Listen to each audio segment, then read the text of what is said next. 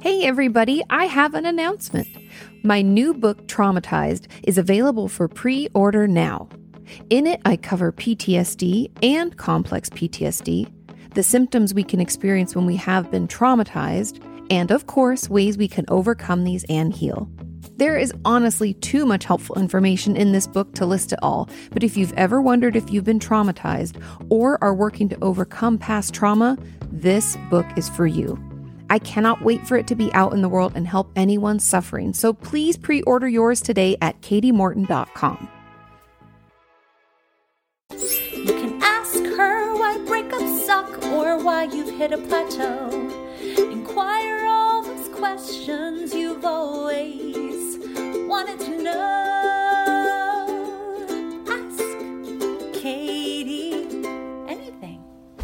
Hey, everybody, we are back. We have more questions, so many questions, endless amounts of questions, which is kind of funny because I remember when I first started the YouTube channel. Um, Sean and I were talking. He really wanted me to do it. It was it's really his idea. I can't take credit for it at all. And I remember telling him like, "But I'm going to run out of things to say. I, don't know what how much can you really talk about?" And I laugh thinking back on that. I just laugh now because I'm like, "Oh my god!" Like, even if you've already talked about something, that doesn't mean there's not more to talk about. It's like the the thoughts and ideas and questions are endless, endless, endless possibilities. Um, yeah. And if I know a lot of you like the song at the beginning, uh, it's my friend Jules Burchett. Uh, she has a YouTube channel. She just does her music. I don't know how often she actually posts. I should ask her. Um, but unfortunately, I haven't been able to see her recently because of the quarantine. Um, but anyway, yeah, that's who that is, and she made that that little ditty for me. Um, and something that I noticed last time when I was doing the podcast, and honestly, the last like four times, I think this is what episode number five.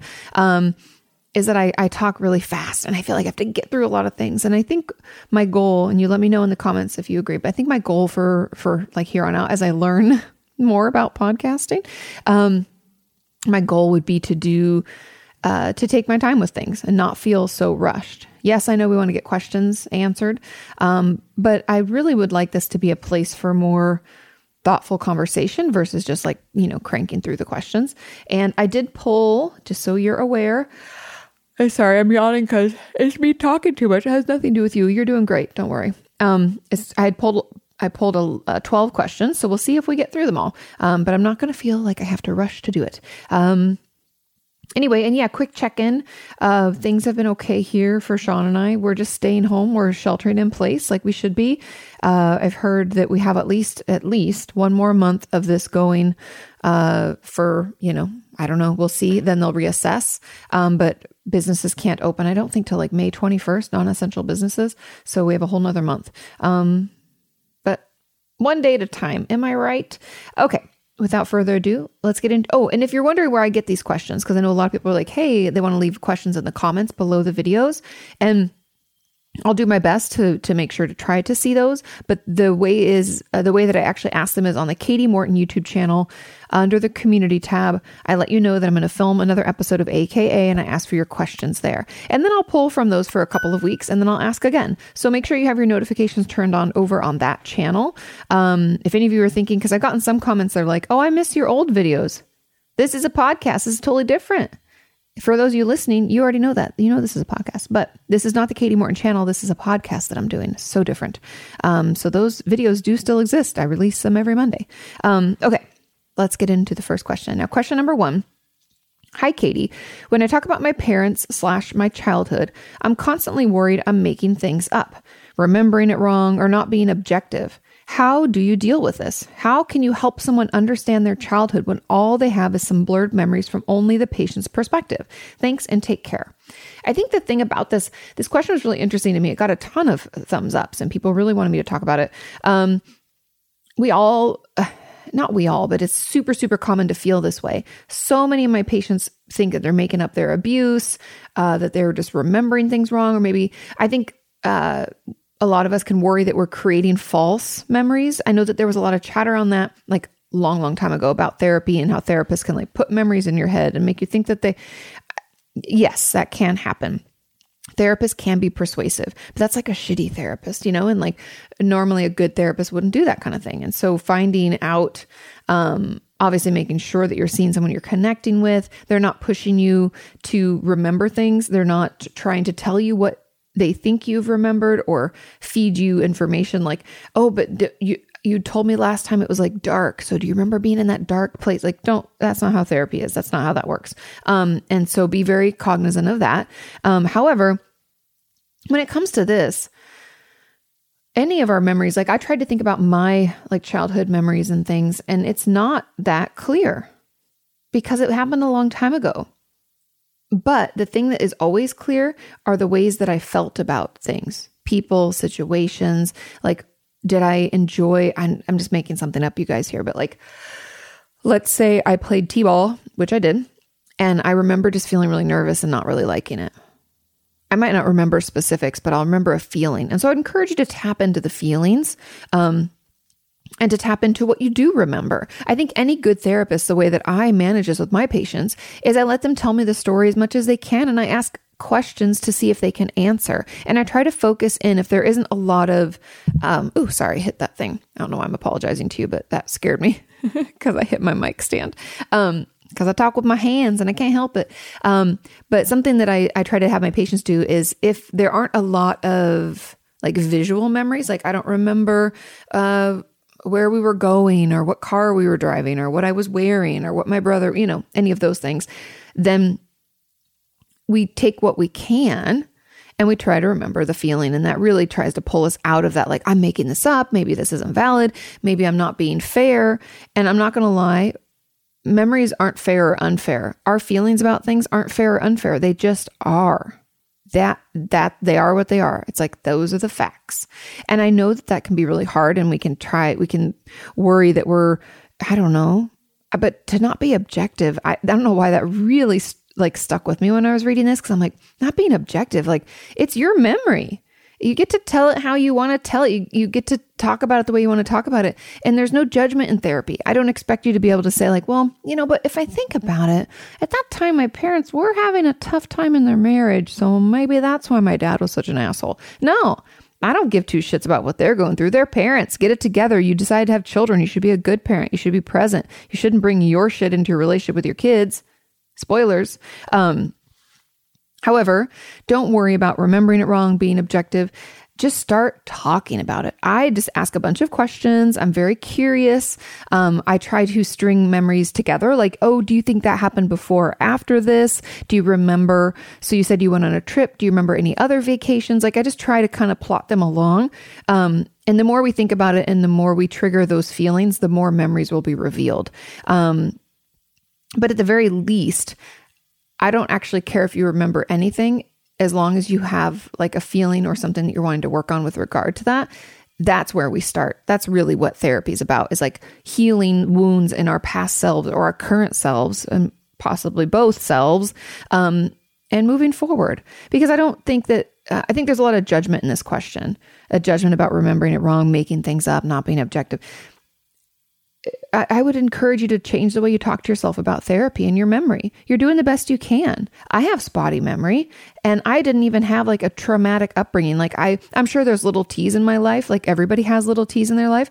Um, Oh, and I'm, I realize maybe some of you don't know what I mean by that, but a big T, uh, we call traumas like T's, and a big T could be like, oh, I was in a big car crash, let's say, or I was, you know, uh, physically abused for 10 years or something. Um, but then you could have a lot of little T's like, oh, we moved around a lot. And um, so I had trouble adjusting at school. And, um, you know, every once in a while, my dad would get angry. He wouldn't do anything, but he would shout and I would feel scared. Um, so there are these like little T's that can build up and give us the same, I believe, PTSD like response. Um, and so anyways i say all of that to to say that like it doesn't really matter. We're not judging or ranking anything. It's just important that you keep talking about it. Um, and i think that that's really how you deal with it is just keep talking about talk about your worries about this and then changing the way you talk to yourself so that when we're talking about therapy and our process it's more of the i'm doing my best I'm I'm just trying to learn about myself and my situation.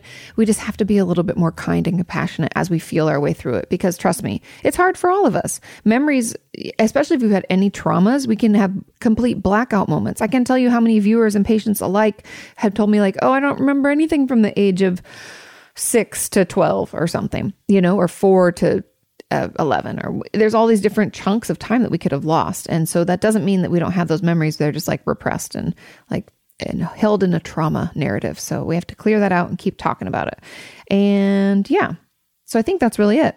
I hope that that helps. I know it's hard but just the judgment's not helping. Um, and the more we talk about it the better it'll get. Okay.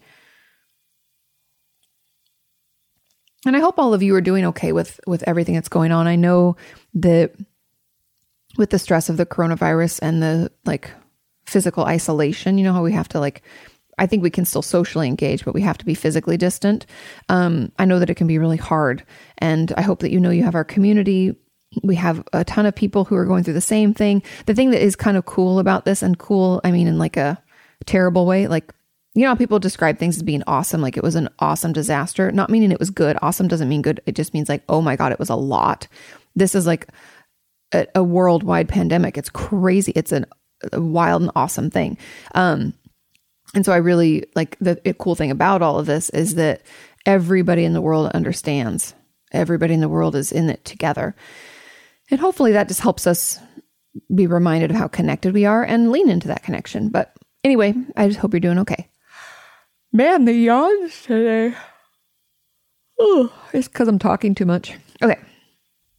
Question number two How to cope with being a highly sensitive person, especially when someone's just discovered it within the last week or so. Also, how do you think positively about it if the discovery is causing grief? I have a video all about the highly sensitive person, and I really think I don't know if you guys remember, um, but Carly and Allie even made hats that I have mine. I should have I should have worn it. It'd been funny. Um, but it's empathic badass. And I feel like empathy, being empathic or highly sensitive, is like a, a special skill. It's like a superhero skill. Um, and so, or a superpower, I guess how I should have said it. And so I think um, in some ways, uh, leaning into the positives, it's okay to feel how you feel. It's okay to grieve if you find this upsetting. I find myself more like I read that book about the highly sensitive person. I don't know if you guys remember before I did that video. And I definitely I, it wasn't a hundred percent like, oh yeah, yeah, yeah, I do all those things, but a lot of that I was like, oh my God, yeah, I totally do that. So I'm not saying, oh, I am a highly sensitive person, but based on my own brief encounter with the, you know, research on it, I think that I definitely fall into that bucket. Um, but I tried to frame it in a way that's positive. It's all about like how we frame things, how we talk to ourselves about it. And I didn't, or I, I don't think that it's a bad thing to be highly sensitive. It just requires another level of emotion regulation because we, the thing that's cool about being highly sensitive is we can read situations really quickly. I have a good read on people. Like I can tell if someone's upset, I can tell if someone's sad or something's different or off with them. Um, I'm good at reading people from the beginning. Like, do I think they're a good person? Should I give my attention to that? Um, I can be really empathic, which can make me a better human, not to mention a better therapist. And so framing your high, your, your high sensitivity level in a positive light, I think is what's really important. It's just changing perspective. Instead of thinking like, oh my God, I'm so sensitive. Like, I think the word sensitive has gotten a bad rep. And I think it's being sensitive is important. It's imperative. It's part of how we connect with others and how we, I don't know, how we feel about our world. It's okay to be sensitive. I don't want anybody to think that that being sensitive is a bad thing. Um, what we all just want to be big, you know, numbed out, nothing hurts us type people. Uh, no, that doesn't work. Um, and so, really, coping with it is changing the way you talk to yourself about it. Because you're so sensitive, you're probably feeling very overwhelmed. And um, you're probably, you know, and I don't, I'm just guessing here, but like probably feeling overwhelmed, probably feeling sad, probably um, you know, thinking all sorts of negative things about it and what that could mean about you. And I'm just here to tell you that it's a positive thing. It's a good thing. I think it's like a superpower. We just have to use it in the right way. And so I use it to keep myself out of trouble, to keep myself out of arguments and fights I don't want to be in. Um, I I use it to help me better uh, pick friends, people that I want in my life. And so I'd encourage you to tell me, even leave it in the comments, or maybe just journal about it later. What are your parts of your uh, being a highly sensitive person that are like positive? What are the things you find to be your superpower within that? Um, yeah, because it isn't a bad thing. Being sensitive isn't bad, and being a highly sensitive person isn't bad at all. Um, but not to mention, like, also the discovery is causing grief. It's okay to grieve if you feel that that like is important for you and that's part of your process. I'm not sure um, if you're grieving like what it is, but if you figure out like why you're grieving and what you're grieving, it's okay to feel that. Like you feel like it's a loss of a life that you were gonna have or something. I'm completely fine with you um, grieving and feeling it, but that doesn't mean we should wallow. That just means that we acknowledge the feeling, we allow ourselves to express it, maybe we write about it, maybe we talk about it, and then we move forward. Okay. Okay, question number three. How does a therapist find giving online therapy? You've talked about how we might find it, but you but if you are doing this during the lockdown, what is it like for you? Yes, um, we're all doing this during the lockdown. Every therapist, I'm sure, is doing phone sessions, text check-ins, skyping, and we've had. I've actually had quite a few. Not. I don't want to call it crisis, but uh, people who are having a tough time right now, especially my anxious patients, are like, Ooh. um, I don't like it.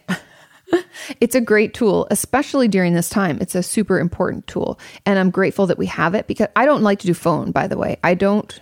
Have I done any? I've done phone check ins. I haven't done phone sessions, um, mainly because I don't like them. And I don't think that the phone is as good. I mean, it technically works. Like I, I have done them in the past, but I haven't done any during the quarantine. I've done only like Skypes and uh, Google Hangouts. I've done some FaceTimes. Um, I prefer video so I can see how you're doing. Have you washed your hair recently? Have you washed your face? Does it look uh, like you're sleeping well? Um, that way, when I ask you questions, I can see your response, like facially, or if you're like gesturing a lot, if you seem, you know, very anxious and uh, hopped up on it. Um, and all that stress that you're experiencing, I want to be able to see that because voice can be so deceiving. I've had many patients where I've done like phone check ins where like, yeah, yeah, I'm fine. And then later they're like, oh my God, you caught me at the perfect time. I was about to like hurt myself. And da, da, da. I'm like, you were so calm. And so immediately, like that, I mean, the lot, when that happened is like years and years ago, probably six years ago. I was like, I don't want to do those anymore. I don't like it. That phone doesn't work. Um, and so I don't like online therapy. But I will say this I will say that doing online therapy is better than no therapy at all. And that's why I'm doing it. And that's why my patients are doing it. You know, we still need the connection. We still need um, the the benefits of therapy. We still need to be able to talk things out. Um, I've debated if I wanted to do a phone session or a Skype session with my therapist. I'm not even sure if she's offering them, but I assume she is. Um, so I think that it's very important for our own mental health, but it's not my ideal. I don't like it. And I wouldn't, that would never be something that I would do on the regular. Um, you know, obviously, this is a global pandemic. It's kind of a different situation. We're in a crisis. Um, but yeah, I don't think I like it because because of that. And it doesn't feel as connected. Even for me as a patient, who is in my own therapy, I haven't done, like I said, I haven't done the online therapy with Jana, but I, I wouldn't, I mean, I was trying to think about, it. I'm like, where would I go to have that kind of call? I'd have to go to my car just because knowing me, I'd need to have some privacy. So I'd have to sit in our car, which is fine. Um, but it's just not ideal. I'm not in that safe holding environment. Although I have to be honest, the car, I don't know if you guys would think, I'd love to hear in the comments, but like I think a car is a perfect place to do a therapy session. It feels very contained, it feels very private. Um, you could even drive like a few blocks away from your home so that you don't feel like anybody could see you, hear you, you know, pull into an empty parking lot. I don't know. As long as your doors are locked and your windows are up and you feel safe. Um, but yeah, I think that that's, it's just tricky. I just don't like it as much. So that's the truth. Okay.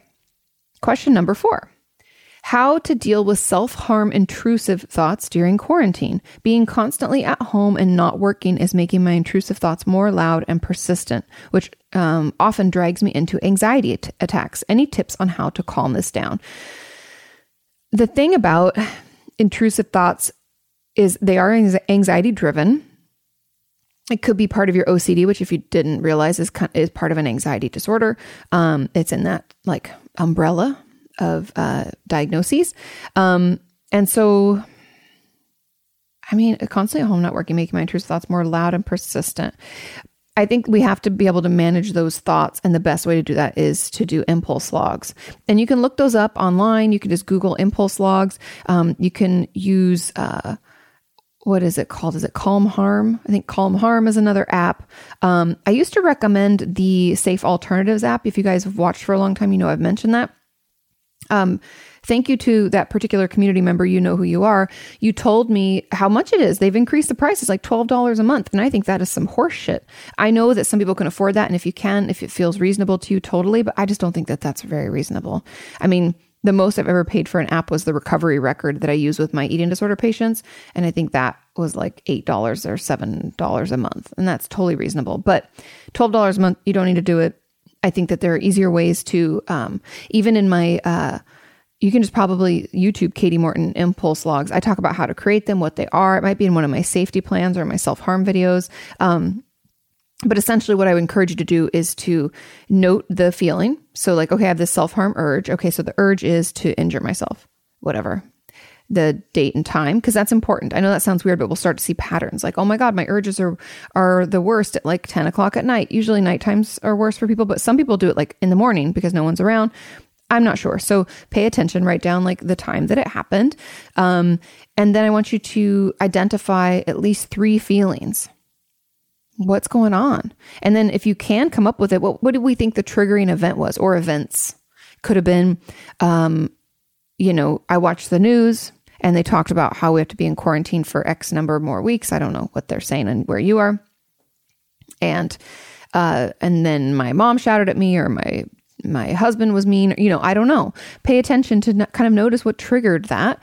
And then I want you to give uh, and have some options. Like I have my 25 coping skills video, then use some of those coping skills and some of those ideas to cope. So once we've done all that, I want you to do at least three other things, wait 30 minutes, then you can do whatever the fuck you want. And so I think slowing that down will not only prevent the self injury from happening, but it will also slow that anxiety down, help you better identify what you're feeling. Because the thing about anxiety that I find interesting is I believe it's born. If you haven't like, I have a workbook I put out about the it's an anxiety workbook, and it's video and written. Um, tools.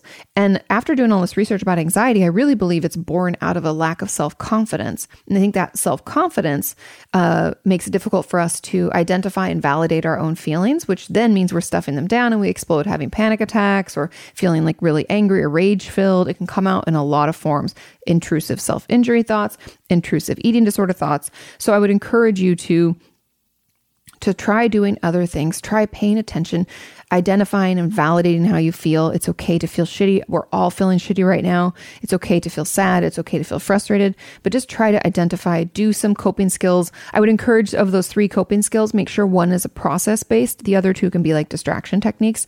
Um, but doing that, you know, that uh, impulse log, I think will really, really help.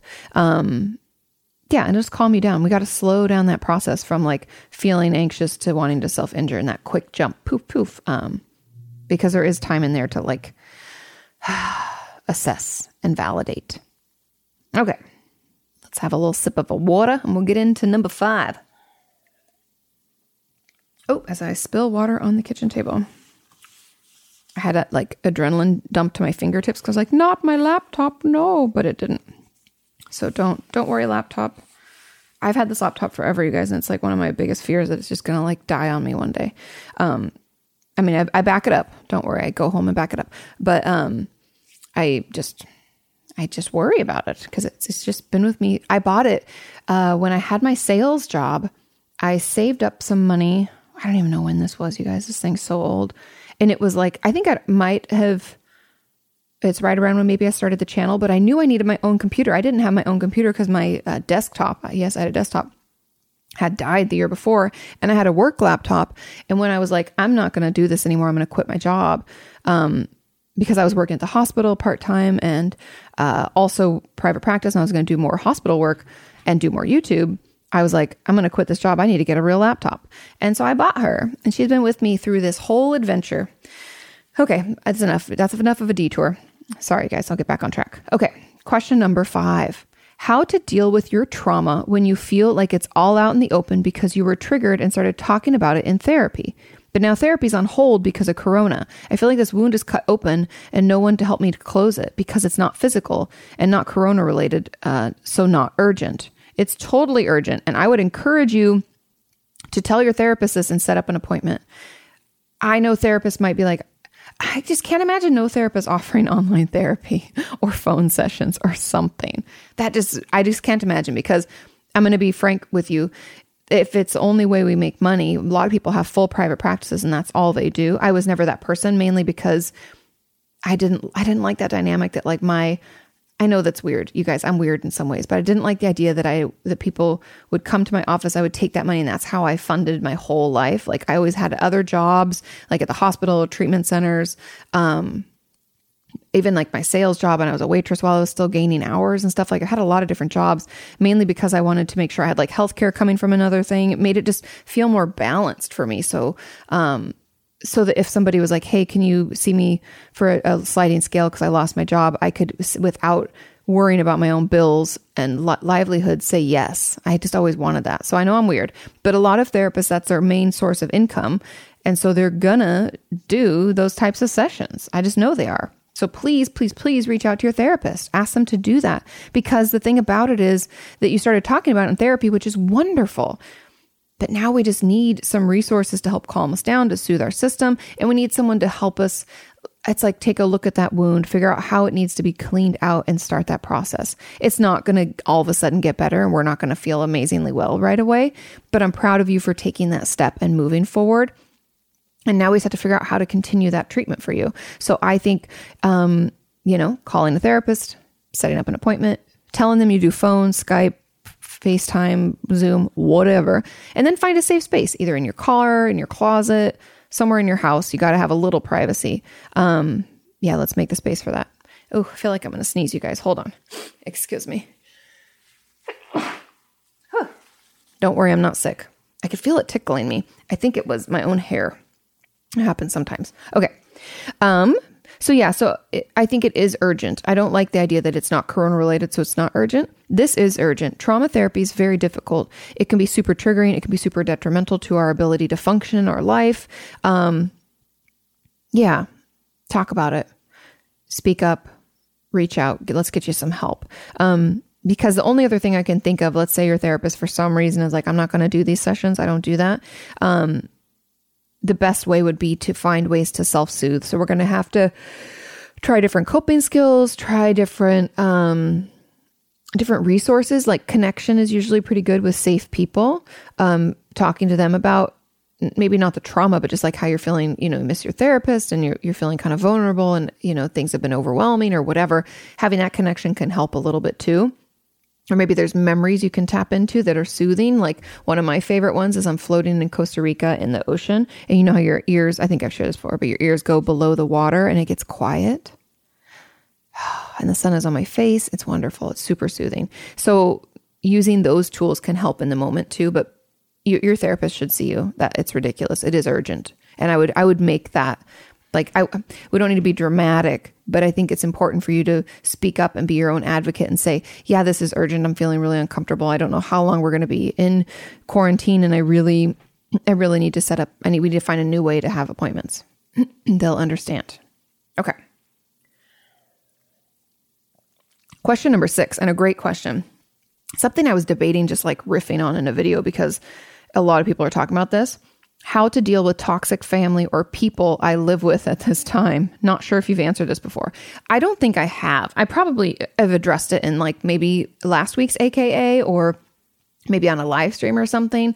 Um, but I know it's a front of mine because I know some of us are also stuck in like abusive households, which fucking sucks. And why are people so terrible?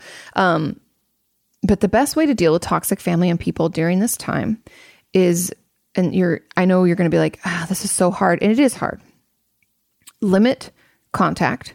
I know Sean and I live in a thousand square feet. Trust me, it's not a big place. Um, so that might mean that maybe we stay up a little bit later than them so that we get up a little bit later so that our time, you know, the time we have to deal with them is more limited. Maybe we set up some hangouts with friends during the day. Um, you know them best, so you know how they operate. So I'd pick the times that you think they're usually the most triggered or acting up or being an asshole. Um, try to connect during those times, you know, with other people who are positive and make that a regular thing. We're going to need some connection and communication with healthy, happy people that aren't such pieces of garbage. Um, and then, if possible, here comes the, the hard part, even harder part, I guess, is start communicating boundaries. I know this can be hard, especially if it's a parent or someone. And if there's abuse, then this might not be safe. But for most of us, toxic just means they're like passive aggressive. They're kind of manipulative. They try to put you down. Um, they can be doing things that like are terrible, but it's not physically going to damage us if we speak up. Because I think we all have, I'm telling you, we all have the right to say to someone who's a shit talker, who's passive aggressive, who's rude, who name calls. Um, we have a right to say, I'm not going to talk to you when you're like this, and it's not okay for you to talk to me this way. I wouldn't talk to you like that, and I would never call you that name. We can just shut it down.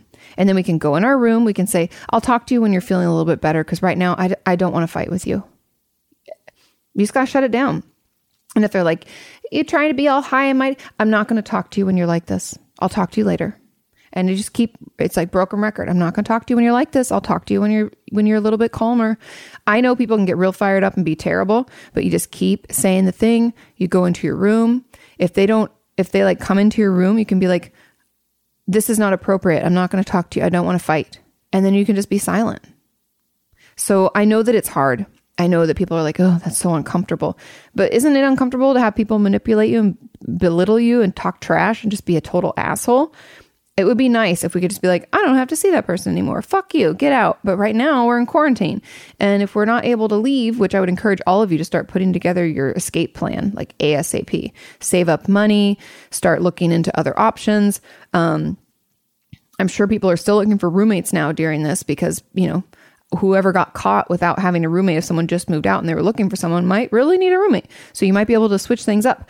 Um, but you got to work on that escape plan. But just boundaries, boundaries, boundaries. We don't have to talk to them like when they're like that. We don't have to accept that kind of conversation.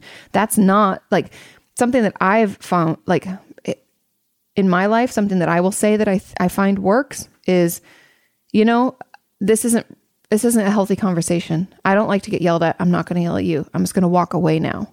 So I just walk away. I know it's a little tricky because we're in a like a you know a home or apartment or whatever, but that's my advice. Distance, distance, distance, and then if they come at you, you just don't talk to them when they're like that. I mean, if they're fine, because some sometimes toxic people they're not toxic all the time. They might be friendly for a little bit, and it's okay to be friendly back. We're just going to be cordial. We're not going to fight back. We're not going to laundry list. We're not going to yell. Um, we're just going to say, "I'm not going to talk to you." You know, when you're like that, but I'll talk to you if you want to be friendly. If you want to have a nice, passive, easy conversation, talk to you about that. Um, yeah, and then journal and talk to other people, man. And I'm sorry. Okay. Question number seven. The more isolated I am, the less I want company. I've heard this from a lot of you. Since quarantine started, I even stopped talking to people on social media. Why and how to fix it?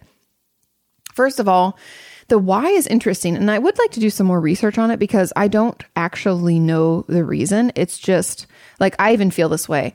Um, when I haven't left my house in a week to do any social thing, I like don't really want to do it. It seems like a lot more work. And I uh, I think it's out of it's out of routine and ritual and it's a little unknown. And the longer that goes on, the easier it is to not want to engage because what we're in is like use it's like we're used to it. It's a ritual, it's a routine, it's something very comfortable.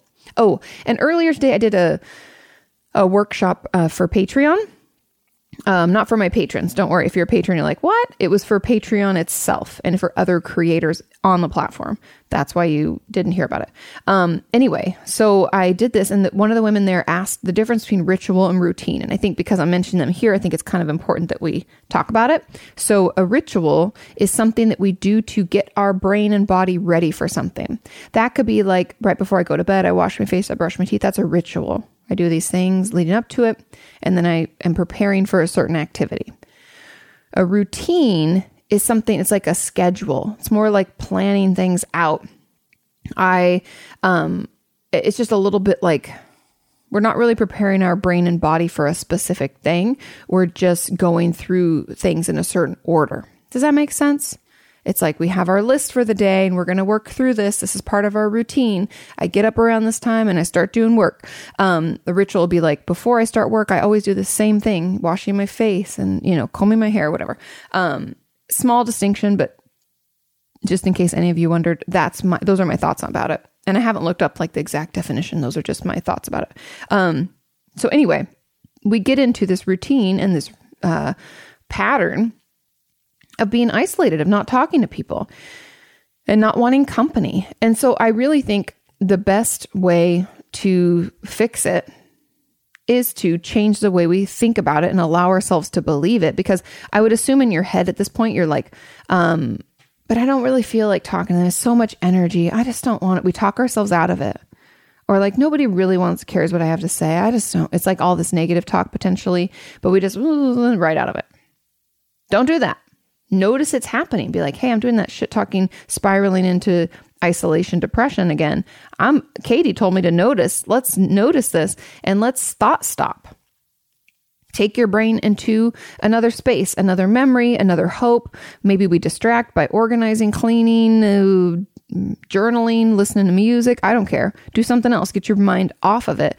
Some people say even just shouting stop to themselves, like stop, stop, stop, stop, stop, will stop those thoughts from going. Um, so pay attention to that and stop that. And then we have to make little baby steps back. Like you said, you don't really want to talk to people on social media. I think that's where we start. I think we start with like leaving two comments today, and maybe we move up to five tomorrow. You know, we slowly increase until I would really like you to be reaching out to people in your life to do FaceTime, Zoom, uh, phone calls, text, other ways to connect. And again, you can move up into that. So maybe starting with text messages and then maybe we try for a phone call and then maybe we set up a Zoom. And that this might take you a few weeks to get back on track, but we really just need to start moving in that direction because the thing that I worry about for a lot of us is that the more isolated we become, even when they remove the stay home orders where we can go out, we won't go out. We might slip into depression, have more dark thoughts. And I really just don't want that for any of us. And so pay attention to that, track those thoughts, and try to make them more positive because things will get better we will be okay. You are important. People like to see you. You like to see and talk to people too. We just have to make more, put more effort into that and make it more of a priority. And I know it's hard, but it starts starts with the thoughts. Okay. On to question number 8. And there's two kind of in this. One is mental health related, one is not mental health related. Okay. Mental health related one says, Would it be treating um, your depression to quit things? I used to love gymnastics, but lately I don't. Since I quit, I don't um, enjoy it and it's kind of stressing me out. Or should I continue because I used to love it and probably still do besides my depression? I've always wondered how anxiety and depression can be related. I mean, I believe it's true. I've been diagnosed with both, but anxiety makes me worry about everything and depression makes me not care about anything. That kind of, con- they're like contrasting feelings and I'm super confused about it. I love this question. First thing, anhedonia, the lack of enjoyment in things, is part of depression. It's like one of the pillars of the diagnostic criteria. If we don't enjoy what we used to enjoy, it's not you. That's your depression. It's trying to rob you of all the joy and good in your life, and it's an asshole. So don't believe it. You still love gymnastics. Depression just can't let you see it and can't let you feel it because it's such a son of a bitch. So we need to get some treatment for that, whether that's therapy, whether that's medication, see a psychiatrist everybody's doing Skype, Zoom, FaceTime meetings. My mom saw her cardiologist the other day via Zoom. I had to help her set it up. Crazy. But so everybody's doing that. So I'd reach out, get an appointment, talk to somebody because it does get better. And then talking about how anxiety and depression are related, the interesting thing about it, the more we learn, and I haven't, I don't know, there's probably even more information now exactly where in the brain. It's over on this side of our brain where they find it sounds weird to say like where they find depression and anxiety, but a lot of the um, the places in our brain that depression and anxiety affect are close to one another. And I don't know if that's why I'm just giving that information because I found that just fascinating that they, you know, they run in the same areas. And I like to think of them as like a teeter totter where the depression will be really bad and the anxiety will be like, I don't even know if I have anxiety. And then anxiety get really bad. We're having like panic attacks or just feeling on edge so all day every day and the depression you're like and then the most uncomfortable is when they happen at the same fucking time and we feel like shit and not motivated at all yet want to tear our skin off because we have so much energy running through our veins. I know that sounds crazy but let me know in those comments if you can relate to any of that. And so even though it seems like they contrast in feelings i think one is like I think it's, I honestly think it's just because of where they are in the brain, but I do believe that they feed into one another because they both kind of come out of this uh, worry. The anxiety worry is like worrying about everything and anything and everyone, no matter how much I try to control it. Depression is like hopeless, helpless. Oh my God, is this going to be ever? This is going to be it. I just can't even do anything. It's like, I can, I don't think they're like the same, but they, they do, they like run right into one another and they can feed into one another. And I think that's why we talk about how connected they are. Does that make sense? I feel like I talked in a circle. Anxiety and depression are different but they're very they like butt into one another and feed into one another and can teeter totter. I hope that, that makes sense because I was like, wait, I don't. I think I'm talking in a circle. Sometimes that happens. Sorry, I got the quarantine brains, but I'm working on it. I'm trying to sleep, trying to take care of myself. Um, although, has anybody else just had the shittiest time sleeping? It's been so hard to sleep lately. I normally go to bed at like 10:30 and I've been, I'm like, okay, I'm gonna try to go to bed. Like I went into bed at 10:30 and I was like, I'll probably try to fall asleep around 11. I did a little bit of reading like I normally do. And then I was still wide awake at like midnight. And I'm like, what gives? It's just weird. And then I wake up a bunch. Anyway, not your problem. It's my problem. But I, if you're feeling it, I'm feeling it too. Okay. Now, the question, not mental health related. If you were not a therapist, what would you like to be? What are some of your hobbies and what were your hobbies when you were young? I thought this was really funny. I'm like, do people even care? I guess people do care about other things. Um, about me specifically. Um, if I was not a therapist, what would I like to be? It's it's really tricky because back in the day when I was looking into graduate schools, I for for a while thought I wanted to be a pastry chef because I love to bake. I really do. I know. I, it's super soothing. I enjoy the challenge of it. I like trying different things. If I had a better kitchen, I would actually enjoy. Our kitchen's so small and so shitty, you guys, and it, there's like no counter space, so it's hard for me to like get everything out and do things. Um, but I love that. So maybe that. Um, but also, I mean, hmm, I enjoy research. It's funny because when I was in school, I was like, I'd never want to be a research. Like, I didn't get my PhD, like, continue on because I was like, I don't even want to be involved in research. And like, I don't need a PsyD, which is like a doctorate for clinical psychology because I was like, why pay more? Do the same fucking thing I can do with this degree because paid for my school myself. You got to think about those things. And you don't even make much more. And I did all the, ran my numbers, my gazintas, as my mama says.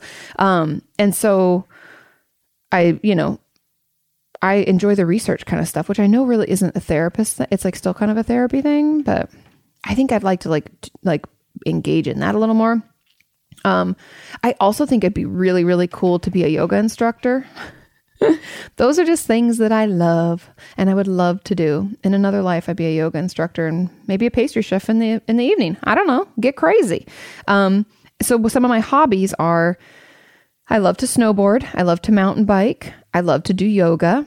Um, I love, I know this sounds really weird, but I, I love, I'm like a foodie. I love going to new restaurants, trying out new types of foods, hearing about how people created things. I love like the whole, um, you know, uh, what is it called? Why am I blanking on the name? It's like when you get a cocktail made and they like do it all particular for you, like signature cocktails, and you know, people like really get into it. I love all that shit. I, I, it's like so fun for me and i love experiencing food and places and things with people. I love being outdoors. I love um, live music. Man i love live music. I think that's kind of part of my grieving process with all this coronavirus shit is like the things that i love some of it's going to change and i'm sad about it. Because i love like i bought tickets to see george strait in august and fuck man i don't think that's going to happen and i'm really bummed about it. It sucks so, a lot of my hobbies, those are just some of them. Um, yeah, I, I love adventures. I love, I also love like spontaneity. Um, like, oh, let's go on a road trip. Okay. Blah. I love that stuff. It's fun. Um, and then what were my hobbies when I was young? When I was young, I loved to mountain bike also. Um, it's, it's just totally different. It's funny because the landscape's so different back. I grew up in Washington state. So and in the country. And we had all these like woods. And the toughest part about mountain biking there was just not hitting trees. That was like the whole goal was just like, don't rack yourself on a tree. And you, you, I mean, you get good at it, but there, and you get your own trails where you're just kind of following a trail, but you hit a tree. It just happens. Um, but I love that. I love building forts. Oh my God. I love coloring as a kid so much, like so much. I loved roller skating, not blading, like roller skates, like the old school kind. Um, Love, love, love that. Loved hula hooping. Um, yeah. Yeah. Those are just some of the things that I liked. Man, hobbies are great. It's funny because people always ask, like, what were your hobbies? And it's like, I can never think of them right off the top of my head, but we really have a lot. So I encourage you. What are your hobbies? Let us know in the comments. Share some of the things you like to do and why. It's kind of fun. It made me feel good there for a minute. It's like a little, a little breath in. Okay. Question number nine How do you find a fitting therapist? Like, how do you determine if you want to see a man or woman, older, younger, and how to distinguish between what you want and what you should?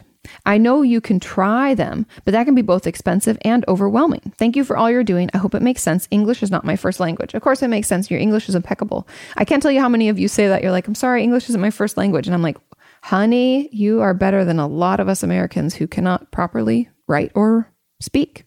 It's beautiful. Okay, I just need a little more water. Um,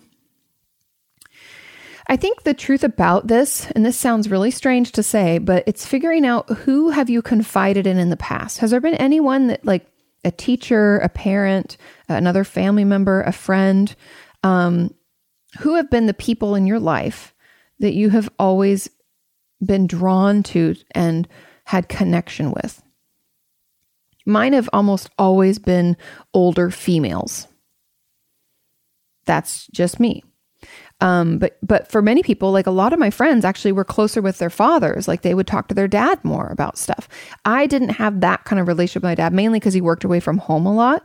Um, which is kind of funny looking back because my dad was like he was so much more emotional than my mom, so I probably would have really enjoyed those conversations.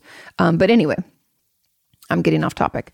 Um, figuring out who it is that you enjoy talking to and who you've confided in the past or who you've had connections with that can help because that you know might be male female older younger um, things like that. Like i don't want too old of a therapist mainly because it's my own judgment. Like i like i said in my book um in are you okay? I think it's chapter is it chapter four or five about finding the right therapist? Maybe it's farther in. I don't remember. Um but I talk about how, like, this is not the time to be politically correct. There's no, I don't take offense if someone's like, I'd rather see a guy and you're too old. I'd be like, yep, that's fair. Cool. I am 36. Maybe you want a 26 year old. That's totally fair. Um, and so I think part of it is just like not being PC, figuring out like who you normally confide in, and just you could even role play in your head if if it's if you know this helps too. Like who would you if when you imagine yourself seeing a therapist, what do they look like? What age are they? You know, how does it work? What do you think? And that kind of gives you an idea of like what you're kind of hoping for. At the end of the day, um, the best way to find like to find a good therapist is referrals from friends and family, people who are similar to you. Um, but you have to try them out, and I know that that sucks. Um, but a way to do that is like so. If, if we kind of have an idea, like I never thought I wanted to see a guy therapist ever. But then in school, when I was in graduate school, my therapist, Rebecca, retired. She was kind of forced out. It's kind of a shitty situation. And the only person that had an opening was this dude. And I saw this dude for like three or four sessions and I was like, you can put me back on the wait list. I'll, I want to see somebody else. Um, I just couldn't talk to a guy. It bothered me. And I didn't even know I'd have that response. I just, I, but I already knew that I, di- I didn't think that was going to be for me. Like I didn't have to see him to know that I didn't want that. And so take some time and like be quiet with yourself and know that there's no judgments. Think about seeing, maybe imagine in your mind seeing a guy, seeing a girl, seeing an older person, a younger person, and you can slowly figure it out. Um, and then you're going to have to, oh, and then I was going to say also another great thing is to get online and check out their websites because most most therapists have their photo there and some you know something they've written about themselves their bios and what they've done and you can get a feel for them a little bit by looking at that. And you can decide, like, hey, does that seem like, you know, someone that I'd be comfortable with? And that will give you a kind of, we're like trying to narrow it down, right? And then the last step is honestly to go see somebody. And I know it sucks. Um, you can also ask, because some therapists will do this, you could also ask when you're making an appointment, you could say, like, um, you know, hey, can we hop on a quick call? I just want to get a feel for you before I come into the office. And if immediately you're like, I don't like them at all, you can cancel can say, like, I don't think this is going to work out. I know that that's hard for a lot of us, but hey, this is your therapy. It's something you're going to pay for. Why waste the money or time? And if you also have a really tough time and you don't want to say on the phone, email them afterwards. Get their email and email them and be like, hey, after consideration, I think I'm going to go see someone else. Thank you so much for your time. Sincerely, Katie. Um, so, yeah, there's a lot of ways to kind of help navigate that so that you find the right person. And I know that it's hard. Um, and also, a lot of the online things have you take like different tests and stuff and what your issues are, and they try to fit you with the right person. I don't know how well that works. You guys let me know. But that's another thing too. Might be beneficial to try that out. Okay. Hold on one sec. Question number 10. Okay. You say, ask Katie anything. So, what's the one grocery that you will never run out of? Like you always have at least one in your fridge or cabinet. Mine is Cokes. she loves this, the pop or soda, whatever you want to call it.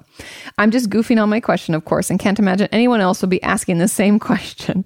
It got quite a few thumbs ups, and I thought this was fun. And I was thinking about it, like, what would I never run out of? And there, there are a couple of things. Um, pasta, because it keeps, and I love pasta.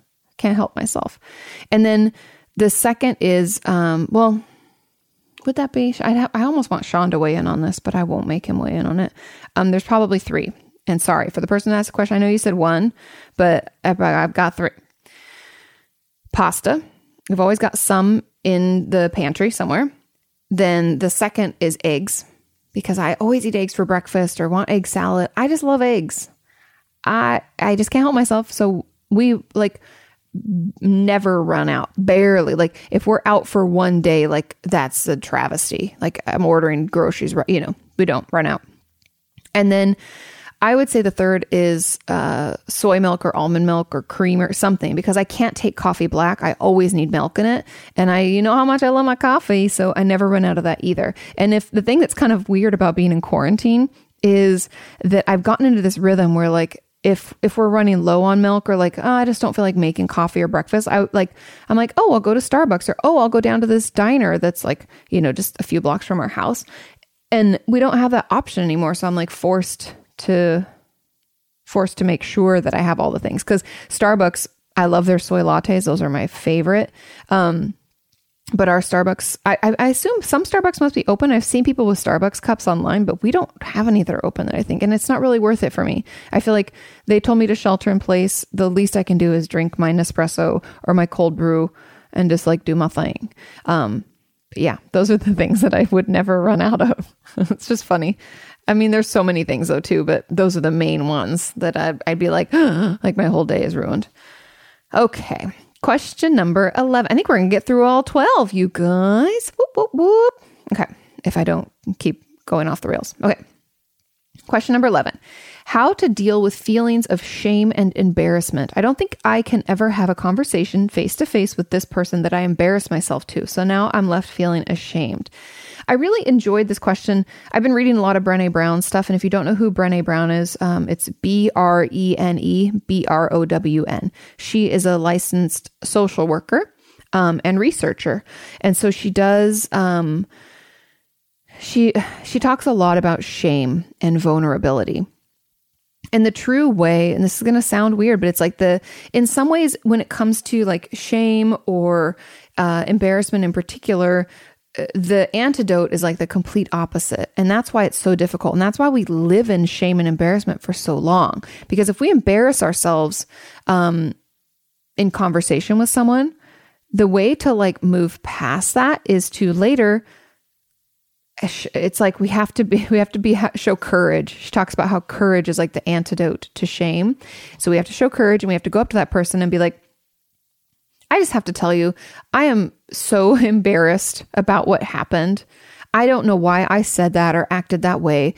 I just want you to know that I'm sorry or whatever. It, you know, I, it depends on what the situation warrants, but we could apologize. We could just say that was really embarrassing. I don't normally act like that or whatever. It depends on what happened. Um, but showing the courage to be vulnerable is really where the antidote lies. And I know that that's not easy. And you're like, but I'm so filled with shame and embarrassment. And now I just am like, oh, you know, hanging in it. And I wish there was something easier, another way to combat it. But I feel like honestly, addressing it head on is the best. If there's a way to email, call, connect with something, tell this person, talk to them. Um, I know that doesn't work in every situation because sometimes we embarrass ourselves. Trust me, I've been there. Embarrass yourself to complete strangers, and you have no way to see them again or to tell them, like, oh, that was bad. I'm not normally like that. I apologize. Um, or I don't know why I said that that way. Whatever it is we have to change the way we talk about it to ourselves. And I know that you guys hate that answer, but so much of our own mental health, I mean, I guess this makes sense when you say it this way. So much of our mental health lies in our thoughts. Makes sense, right? Like so much of how we think becomes our reality. We know like the whole uh I don't know, kind of foundation of CBT, cognitive behavioral therapy is that like our thoughts become our beliefs and become our actions kind of thing. And we go around and around and around. And it's like if we're thinking a certain way and acting a certain way, then we're going to start believing that, and then we're, that's going to lead to more thoughts about a thing. Then we're going to act a certain way, uh, you know. So we're just going to get in, caught in this cycle. And so, of course, our thoughts become our world, and so they're very, very important, and they're very, very powerful. And so when it comes to these shame and embarrassment, I would encourage you to show yourself some compassion, write out your courageous statement to yourself, and answer back with some compassion and understanding. Let's say, um, let's say I embarrass myself. Uh, I don't know. I'll make up a scenario. Let's say I was at a really important business dinner and I got drunk and made an ass of myself. It hasn't happened. Knock on wood. I'm very cognizant. Like I have like one glass of wine, I milk all night because that's just who I am. Um, however, let's say that that happened. Now, I could reach out to those people directly, which is probably what I would do. Um, but let's say I can't, then I have to sit down and take a look at myself. I have to say, that's not who I am. I don't agree with the, those thoughts and beliefs around me being a stupid idiot, such a horrible person. How embarrassing. Oh my God. Nope. Uh, stop. That's not me. That's not who I am. I made a mistake. I recognize that mistake and here's what I've learned from it and here's who I believe I am and how what I'm going to do to show me that this is who I am. And I know that that seems really labor intensive and it seems really difficult, but stick with that and I would do that, you know, every day in your journal until those intrusive because trust me, I know those thoughts are coming for you at night and you're just spiraling into like I call it like a shame spiral. We're just like, "Oh, can't get out." Um so we're going to have to use our thoughts to fight back against it. Nobody's perfect. Nobody goes throughout their whole life without doing something that's stupid and embarrassing and we hate it. But we have to get up and do it. We have to like fight again. Try for another day. Try to get better. Try to evolve. What that told you is that you didn't like that part of yourself. You didn't like that certain thing that you did. And that doesn't mean that that is always part of ourselves. That's not a true story. I don't have to believe that story. I can believe this was an anomaly and I'm going to, you know, delete that chapter and move on to the next, something totally new. Um, I'm sorry that you're feeling so shitty. It is hard. And I know that dealing with shame and embarrassment is terrible. I, but I really encourage you, please talk to the person because the thing is, if we practice ahead of time and like write out what we want to say, how we want to say it, it really prepares us for the conversation. And usually, I don't want to say 100% of the time because nothing's 100%, but most of the time, when done properly, if we plan it out, talk it out, try to role play it in our head, what we're going to say to them, they are understanding. They might laugh along with you. They might have, uh, oftentimes, they say, I didn't even know. I totally didn't notice. We can be embarrassed and people forget immediately because it's not emotionally like valuable to them they forget um, or they're like oh don't worry about it that stuff happens all the time you don't really know. So reaching out if you can is, is the best way. Okay question number 12 our final question. And this is a good one. Is it common to second guess abuse? I have cptsd which is complex ptsd i have a whole video about it if you're interested. And sometimes i wonder if i'm making it all up. I, I kind of was picking these questions just as the like for the thumbs ups amount. Um, although I wish YouTube filtered them that way. I did the what was it like the most popular or whatever the let, lets me filter. There's only two options. One is newest, and then one is like I think the highest rating or whatever. And they don't do it in order. So I hope I got all of your top thumbs up ones. I did my best. Um, but I like bookended. The first one was kind of about second guessing their memory and like, am I making this up? And then the it's kind of funny because then the last one is a similar type question. Um, anyway, sorry. Back to the question. I have CPTSD and sometimes wonder if I am making it all up. Sometimes I don't remember any or remember everything, just bits and pieces, and that makes me worried. I'm lying about it. No, no, no, no, no. Um, It's a very, very common worry. I, I don't know what else to say about it other than it's a very, very common worry. And that is because if you don't remember, I've talked a lot about uh, the movie Inside Out and how they have. Uh, I love, I just love the way they store memory. Since we're at home, if you can look up Inside Out, the film, it's a Disney Pixar, I think. Um, it's really worth a watch, and they do a great job at explaining how memory works. And in that movie, it looks like marbles. I don't know if that's exactly what they are, but I think they're marbles. They look like marbles. Memories get rolled away from short term to long term and filed and all this stuff. And they show it, and it's very cool. I love it. Um, so, when we have a trauma memory, it's like our brain is like forming these marbles, right? We're forming marbles about like oh, um, like for, for me, for instance, I'm like, today I'm marbling. I'm like, I got up and I felt okay. I ate breakfast. I did that Patreon workshop. I did my podcast, right? I'm telling myself the story. And then the marble at the end of the day is like, okay, well, that's, you know, April, whatever date is, nobody knows. Um, 2020, let's roll that into there. But when there's a trauma, it's like our brain is putting that marble together and it it's like something knocks it off of the axis while it's spinning and being created, and it shatters on the floor.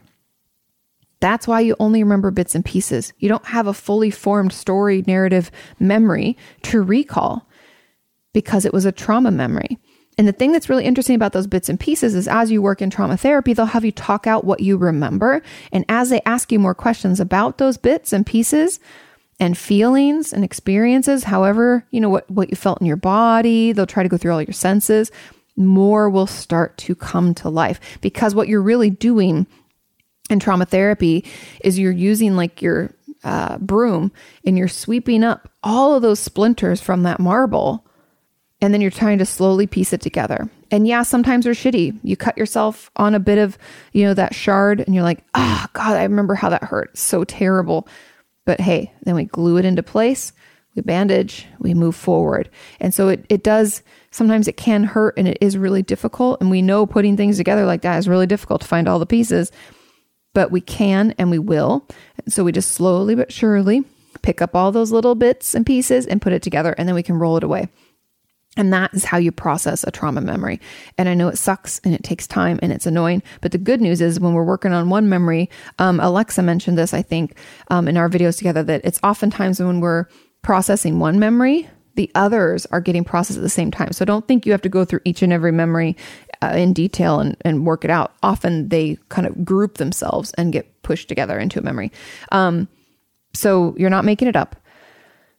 Just work on it, keep talking about it keep working with those bits and pieces and what you do remember. Um, yeah, and and trust in the process. It's it's like that. It's very very common. The memories are there. That's the thing. They're not gone. Watch my video about repressed memories. I talk about it there. How how they do live and they are they do exist. It's just our brain is is hidden them and uh, stuff them down, for lack of a better term, in order for us to keep living. If we were living with all of that trauma right at the front of our mind, we wouldn't be able to do anything. We wouldn't be able to function, get, make it to work, go to school, all the things that we want to do, have relationships. Um, and so that's why it's really common to not not remember it all. But stick with it. It gets better. And I am working. Uh, I'll start probably writing in the next few weeks here uh, my book about trauma. I'm still waiting for all of the finalizations of like the contracts and um, I have all my chapter summaries that I need to get approved by my editor. Um, so I've done all the work on my end. I'm just kind of waiting for them, but something to look forward to. I'll be digging into trauma like deep, deep, deep, you guys. Um, so hopefully there'll also be some uh, helpful videos that come out uh, with that book as well. Um, thank you so much for listening. Thanks for sending in your questions. Thank you for just being you. I hope you're making it okay. You're taking time for yourself, taking care of those basic needs. You need a shower, you need to feed yourself. Um, you know, we need to move our body a little. Like, have you stretched today? Maybe we do a little stretch. Ooh. But take care of yourselves. I love you. I'll talk to you soon. Thanks for listening slash watching, and I'll see you next time. Ask Bye. her about your therapist or vent about your work. You can ask her about your self esteem or why your feelings hurt. You can ask her why breakups suck or why you've hit a plateau. Inquire all those questions you've always wanted to know. Ask Kati.